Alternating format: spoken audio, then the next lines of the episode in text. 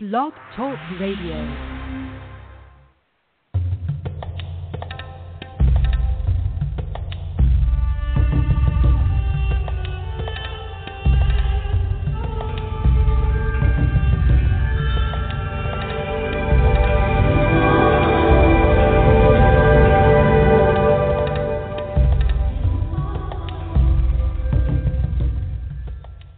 Welcome to the Dr. Karen Kan Radio Show. The intention of this show is to empower and inspire you to manifest the life of your dreams, whether it's radiant health, prosperity, loving relationships, or simply peace of mind. Thank you so much for joining me. I'm your host, Dr. Karen Kan, author, number one bestseller, Guide to Healing Chronic Pain, A Holistic Approach. And if you don't have a copy of my book, you can go to my website, www.karenkan.com, and get a free sex uh, chapter excerpt. And actually, I'm fixing up my website this week, so come back next week to get get your uh, get your free chapter. Um, so today we're going to be talking about diet sodas, aspartame, NutraSweet, and some of these other what I consider toxins um, in our bodies. And uh, in, in in my office, I have a profile form where people, you know, new patients come in and they fill out their profile, and I ask them questions. And a, few years ago, I started asking them uh, what I call safety assessment questions, which isn't normally in the doctor form, but I added them in. Things like, you know, do you have cell phones, and you know, you know, where's your router, and you know, for EMF toxicity. Then I have a question at the top of it, like, do you use artificial sweeteners, and do you use you know, MSG. A lot of people don't know if they are doing MSG, but they definitely know if they're doing artificial sweeteners. And uh, a couple of uh, patients recently, um, you know, one man I just saw the other day uh, was having a neurologic issue. Uh, one of his nerves wasn't working. And he just happened to mention in passing that he would do these fainting spells and I thought, well, that's odd. He was on a lot of medication, but I still thought that was pretty odd. And then this other woman would have these weird, you know, neurological crises all of a sudden. And what was really interesting is both these folks were completely addicted to diet soda. And um, I knew that, you know, I told them, well, it's a neurotoxin, you got to stop it. But what I didn't know was how the degree to which people actually suffer with aspartame toxicity. And I know it created, you know, toxins in the body, but I had kind of a rudimentary understanding of it all. But today we're going to be interviewing filmmaker Cori Brackett, who created two wonderful films, Sweet Misery and Sweet Remedy.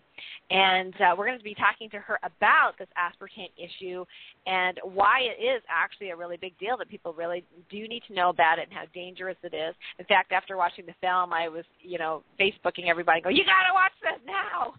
my my in-laws, you know, I'm like sending them, I'm like, you know, email like you got to watch this, you got to tell everybody about it, you know. So so excited. Um, so uh, Cori is uh, someone that, that knows from firsthand experience uh, what it's like uh, to be ill. Just like for me, I had fibromyalgia. Um, I'm going to let Cori tell her story, but uh, I'm so thrilled to have you on the show today, Cori. Thank you so much. Thank you, Dr. Karen. It's great to be here. I appreciate you having me on your show. Oh, my pleasure. It's absolutely our pleasure. So I, like I said, I have kind of a rudimentary understanding um, of you know the whole aspartame thing, and I heard through the grapevine about how the you know the FDA passed it, and in fact, one of my hairdressers in the past said one of her professors, who I guess was a personal friend of somebody in the FDA, um, basically said, uh, and I don't know what class it was, but he says if you don't learn anything else in this class, I want you to do one thing: never, ever put that stuff in your body. and it was at that point where I was like, "Really?" He said that, and she's like, "Oh yeah." Uh, she's like, I don't really know why, but he says it's really bad, and he knows the person that you know did some studies on it, and and so at that point I was like, oh, maybe I should start telling people not to eat it. but what's your personal yeah. experience, Cori? Why did you get into making these films in the first place? Well, you know, um, Dr. Karen, in 2001, I was a really unconscious eater. I didn't really think about what I was putting into my body. I didn't think about the correlation between that and my health. And I was drinking about a six pack of diet soda per day for about 20 years. And wow. then in as I said in 2001 by November of that year I was beginning to experience paresthesia in my legs and feet which is numbness and tingling for those who don't know and it was a strange feeling it kind of felt like my hands and feet were going asleep and I thought at first it was maybe I was sleeping wrong or something and it would begin to um get better as the day progressed but then slowly it became constant and I had this sinking feeling in the pit of my stomach. I knew something was seriously wrong. This was not how it should be in the world of right. my life. And I went to a doctor who sent me to a neurologist and she gave me an MRI and then she put the the films up on the screen and she went, "Hmm, very interesting. You have the largest lesion in the center of your head that I've ever seen." And I was like, "What? This is my head.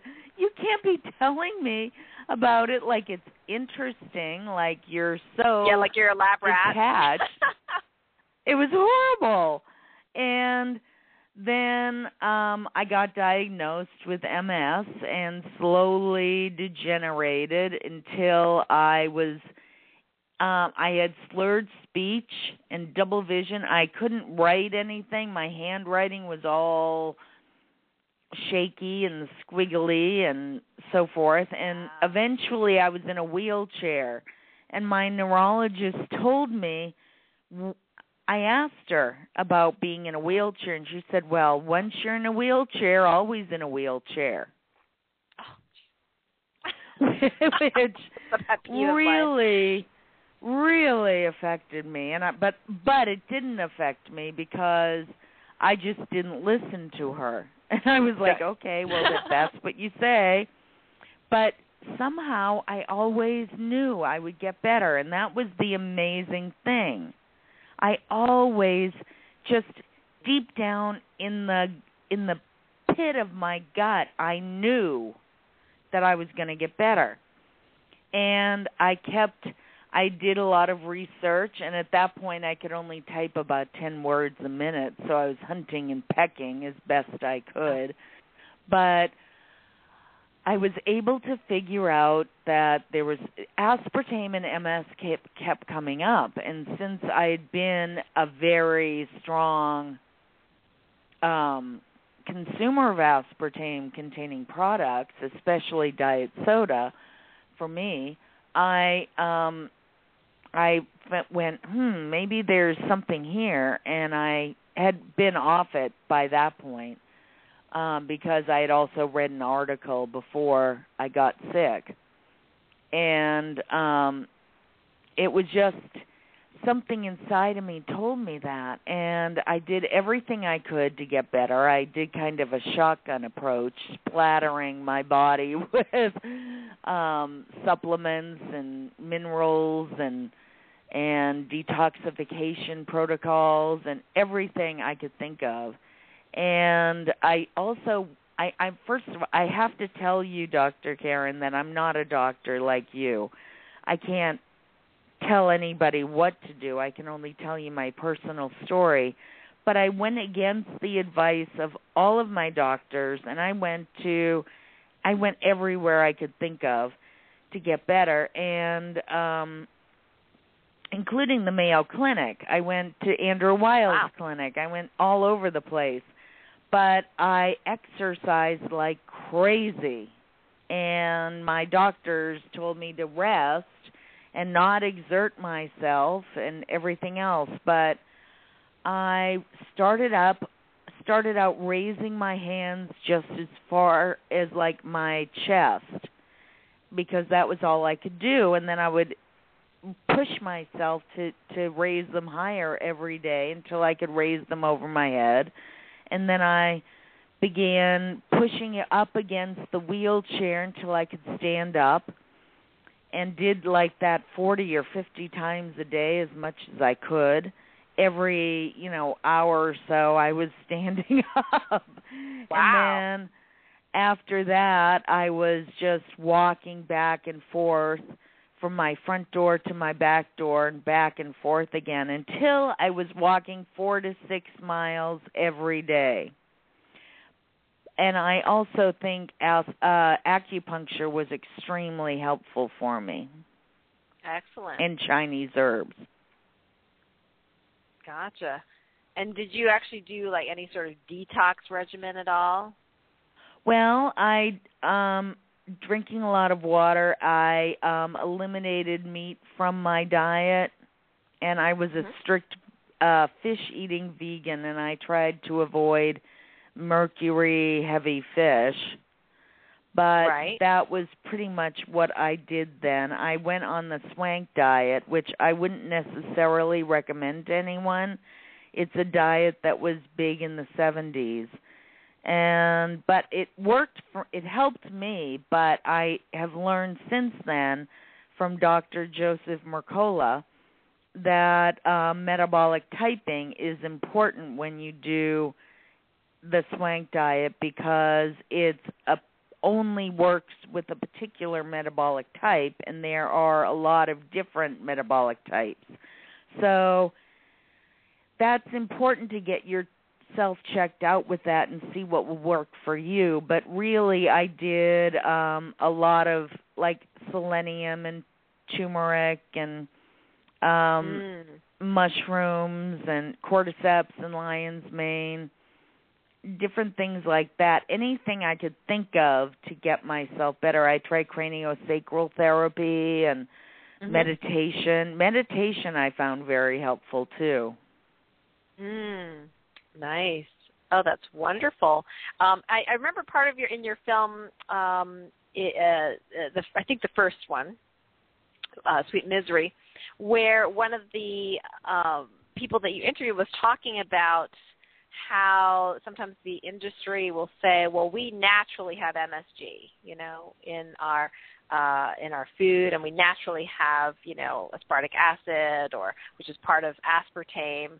um, and uh, some of the other uh, amino acids, the phenylalanine, and then um, I think the methyl ester. And I can't remember, unfortunately, which one of those substances, but I remember one of them saying that in the food supply, it's actually attached to, um, you know, the the uh, I think pectin. Uh, yeah remember that? that's Um, yeah. aspartame yes that yeah, was so dr like, ralph walton to pectin. Yeah, and I thought, Yeah, well, it- isn't that interesting that you can't? We don't have the enzyme to cleave that piece off the pectin from you know fruits and vegetables, and therefore it doesn't show up as a major toxin in our bodies when we eat it naturally. Can you explain that a little bit? Exactly. Yeah, that was primarily the methanol content in fruits and uh, in fruits and vegetables that the industry in their gymnastics that they very often do to say that a substance is safe when it's not. They will just finagle the doctor the book, so to speak, or um cook fudge the science uh, and Mm. be able to say what is good for you and fine for you when it's not. That's my opinion, but that has been something that is substantiated by years of research and experience, eh, personal and listening to uh, and other people's stories. Um, the f- fruit and vegetables have pectin in them, but they also have methanol. But the methanol binds to pectin, so it goes through the body, and the body can absorb it like a toxin. But in aspartame, it's free methyl alcohol, free methanol, and so therefore it it runs rampant in your body. And it becomes extremely problematic. Methanol is a poison a real poison. A tablespoon of pure methanol will kill a person. And in aspartame, it's only 10% of the aspartame molecule, but it's still, you know, it can add up to quite a bit, especially if you're drinking a six pack a day like I was. So, do you have any idea how much methanol that was? If a tablespoon would kill somebody, like how, was that like you know like a one hundredth of a tablespoon or like six pack of uh That's of a diet good soda? question. I can tell you that a liter of diet soda contains about the equivalent of methanol as is in two packs of cigarettes. Ah, okay. But I can't exactly tell you what the amount is for diet soda, you know, to make up that tablespoon, but I think it's it comes up to a pretty high percentage, which kind of astounded me when I found that out because I didn't think I was drinking anything harmful. That's one of the main Mm-hmm. problems about aspartame is people drink it because they think or eat it because they think that they're doing something good for their bodies. Right, it's sugar free, sugar is bad, therefore I'm going to do the diet. So which is which is the perspective of my patients that come in with their various different chronic issues is that I'm Mhm. trying to be healthier. So I'm trying to Yeah. do the the diet soda and That's um a real I saw it in my- tragedy. yeah, exactly. I saw it in my dad's fridge. and he's a diabetic and I was like, "Oh, you can't oh, drink this." You know, yeah, aspartame is toxins blah, blah, especially bad for diabetics, and it's Oh, touted really?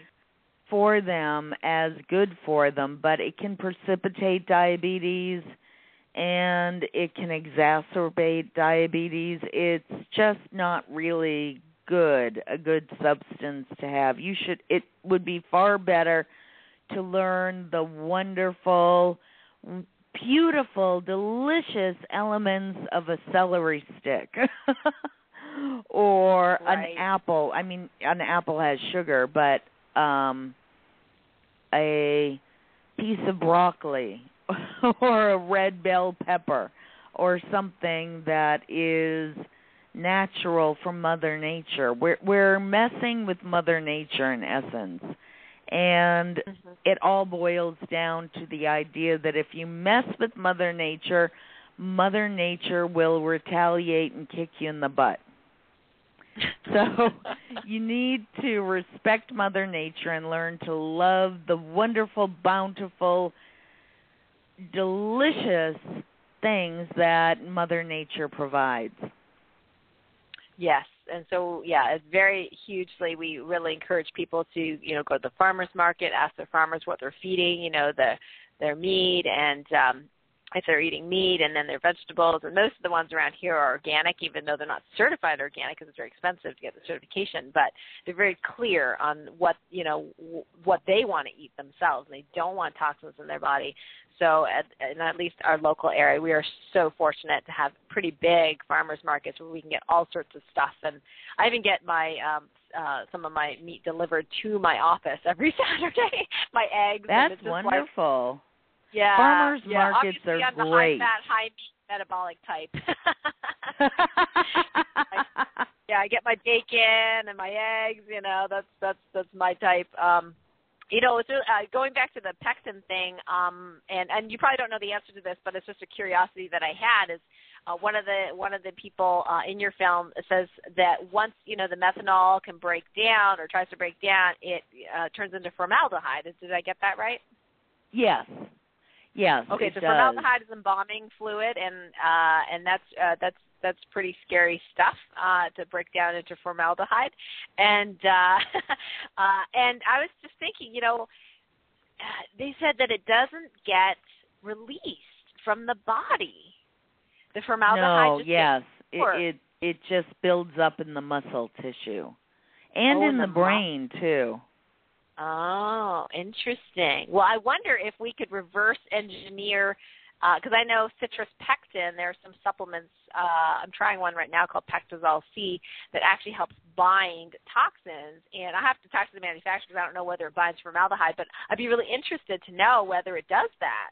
You know, yeah, like that would be interesting. to see if we can get some of that formaldehyde out. Like I don't know if you can sweat it out in the sauna or, you know, do any other sort of detox um for because I guess that would be like a volatile organic chemical, right? So that's that's a fat Mhm. soluble chemical and uh, a little trickier than uh say mercury. I mean mercury's bad, but you know, mercury there's several different things that attach to mercury very easily that can pull it out of the body. Mhm. That we that yeah, we it, it's That- uh, um the formaldehyde is a complicated issue. The industry tries to cite certain studies that are industry funded that talk about how well because formaldehyde breaks down further eventually into formic acid which is harmless to the body, but they make the claim that it's the formic acid that's problematic, but it's not. And um, the formaldehyde is really embalming fluid, like you mentioned, and it's hor- a horrible, horrible substance. So is it? So they're saying it breaks into formic acid, but it doesn't in our bodies. No, it eventually does. The the Okay. interesting thing is that when they look under the microscope for formaldehyde, what do they or for toxins, what do they put on the slides for the tissues? Yeah, they put this special dye stuff. They put formaldehyde Hmm. to preserve the tissues. And then they're Oh, okay. looking for toxins so they don't see the formaldehyde because they put formaldehyde on the the slides. Oh, I see. so see. it's a really really convoluted thing and the other thing this is for methanol in particular um we're the only creatures on the planet human beings that cannot um eat methanol that it's a toxin for for animals it's not a toxin it's like alcohol for us it's Ah, it's fine for them. We had a mutation long, long, long ago. So the methanol is not a pr- problem for them, but it's a problem for us. So when we do animal studies, it's fine. But for people, it's very damaging. ah, I see. Yeah, you can't use animal studies as a basis to say it's safe for humans because we don't Right. have that ability to break down exactly.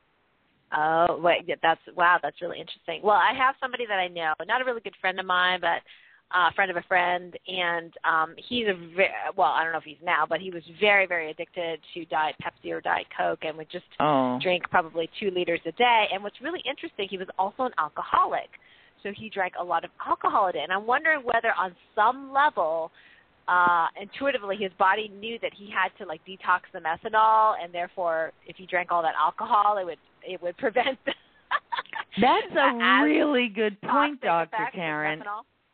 Exactly. Methanol, well, you probably know, being a doctor, that the um, classic antidote for methanol poisoning in the hospital is to get patients drunk and keep them drunk for two or three or four days until they get better.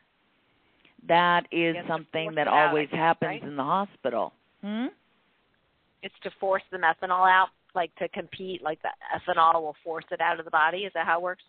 Well, no, how it works is that the alcohol will bind to the receptors that or where go where the methanol wants to go and push the methanol away and latch on to that place in the body. Mhm.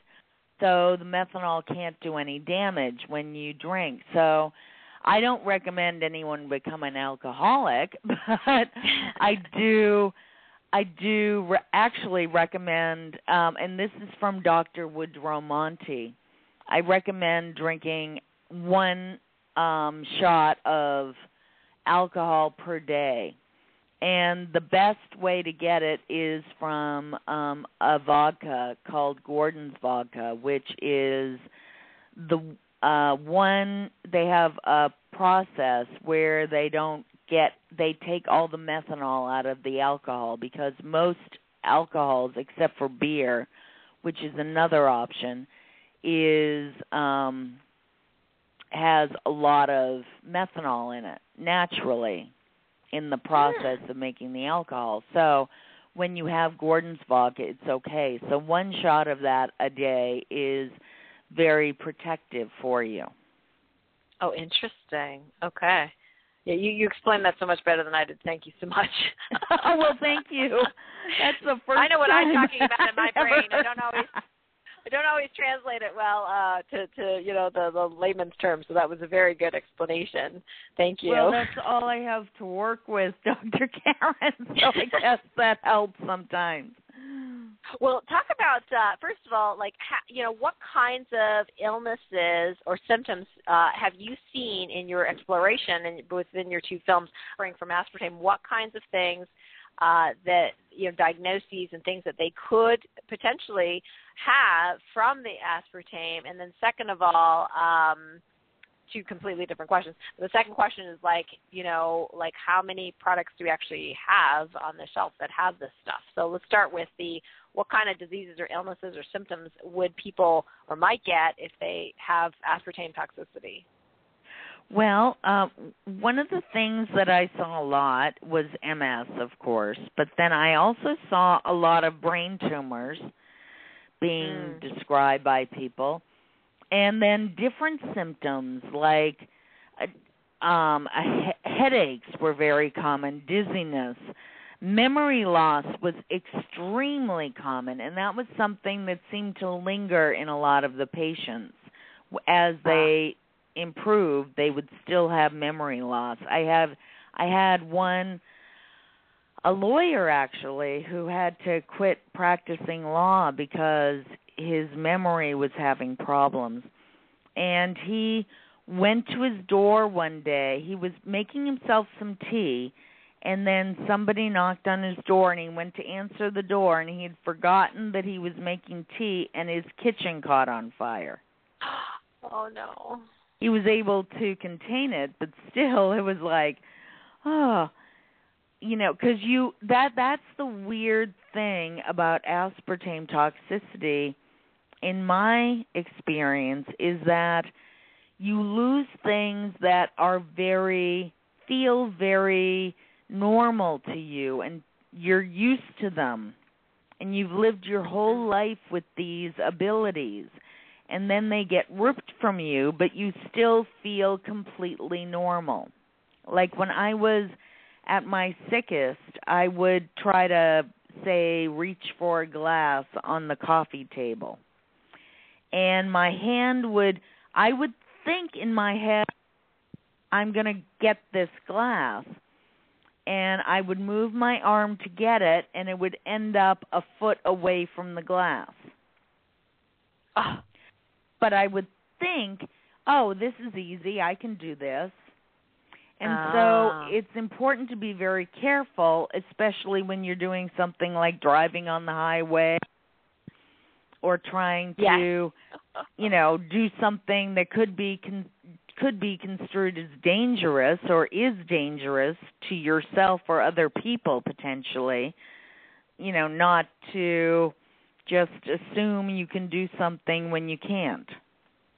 Mm. did you ever come across anybody with uh, Lou Gehrig's or ALS with uh I have yes. yes that's is that another common or not that common? Um I can't really say if it's common or not common. I just know that it's a symptom of aspartame poisoning and I've met a few people with ALS, but I can't really say that, you know, when I look at the country, I haven't looked at the statistics of that particular disorder, but I know it's something that can happen. Oh, the other thing is fibromyalgia. Yeah. That's what I had. yeah. I wasn't a big diet soda uh, drinker, but uh, I mean, I have it from time to time. But um, uh, but yeah, that's that is that is like epidemic levels, uh, you know, in the country. And now I'm seeing children with it. It's so sad. Oh um, no. We never had this ten years ago. Children, you know, young teenagers with fibromyalgia. I mean, it's ridiculous. You know, to literally, they're going to have to make a new diagnosis code for juvenile you know, like they have juvenile diabetes. You know, now they have they're going to have to have juvenile fibromyalgia. And That's it's crazy. horrible. It's all toxic stuff. That that yeah, it's so sad. Um, now we have. I just want to make sure uh, people know your website. So I've got here www.sweetremedyradio.com. Is that right? That's yes, where you can find that's you. it. Mhm. Oh, that's great. Lots of great information on this page. So Sweet Remedy radio.com where you can connect with Cori and uh, get a couple of copies of her awesome DVDs, uh, Sweet Misery and Sweet Remedy. And Sweet Remedy kind of ex- uh, expands more. You know, we talk about uh, um, glutamate and the other things you can actually do in your life to avoid these things. Uh, inspirational stuff about the uh, native people um, growing their own beans again. I love that piece. That was wonderful. Mm-hmm. And yeah, um, they they are very a very special people, and the the particular tribe that I went went to for the documentary, they have the highest rate of diabetes in the world, or they did when we made the Oh. documentary. And before the convenience stores and the bad supermarkets came to town in their reservation, they didn't have any incidents of diabetes. And so they're trying to return to their native foods. Ah, yeah, that that was that's so great. That's very inspirational. Um, so, if you uh, uh, if somebody goes to the store, uh, what are the chances they're going to find aspartame in the food in the store? It's um it's hard it's difficult to predict. Usually if a product is labeled diet, that gives you a good inkling. But it's Hmm. not always in products that are labeled diet. Like I said, I'd taken the breast mint. Oh, I didn't mention to you. When I was ill, I took breast mint tabs for under my tongue. Somebody, uh, my mother-in-law gave them to me to take, and they, I couldn't see the the ingredients, but I thought, oh, breast mint tabs, they're not labeled diet, they should be fine and I was bamboozled because they had aspartame in them. So it's not always diet, but a good rule of thumb, one thing you can look for is a if you don't want to li- read the whole laundry list of ingredients that can be sometimes extravagant is to look for a phenylketonuria warning on the label. It will say attention Ah. phenylketonuria contains phenylalanine, and phenyl- phenylalanine is one of the three breakdown products of aspartame. Aspartic acid and methanol are the other two. And phenyl- phenylalanine is an amino acid, and we need that in our bodies, but some people have a genetic disorder that makes them unable to metabolize the phenylalanine and they're called phenylketonuria. It's P H E N Y L K T O N I A C S, I think. Um, but That's pretty it- close. yeah, well, oh, you, Nuriac. I'm sorry, U R I A C A S. But it Yeah. um it's not F, it's P H. That's the big right, thing. But right, you yes. need to and that, look and that for often P is H at the bottom. Mhm. Yes, Yes, it's a little of- box usually. Mm, oh, that's a great tip. Thank you. And I think you know people stick with whole foods. You know, they can buy, uh, you know, from their farmers markets and make their own food, staying away from box bags, cans, you know, that kind of thing. They're going to be much, much less uh, opportunity to be contaminated with the, aspartame, um, and that's another, you know, thing that, uh, that Yeah, could that's do. that's a good rule of thumb. I try to avoid any ingredient with more than five, maybe ten ingredients in it. Ten being if it's some chocolate cake that I haven't had in ten years or something, and I want some chocolate cake. But that's rare. Yeah, making stuff ourselves. Right. yeah, that you you you have to live. That's something that I've learned too because for a long time I was afraid to eat anything Mm. at all. And finally I was like, okay, Cori, once in a while you can have this. And I listen to my body, and that is the biggest thing I would say to anybody is learn to listen to your body. That's where meditation comes in. That's where taking long walks and thinking comes in.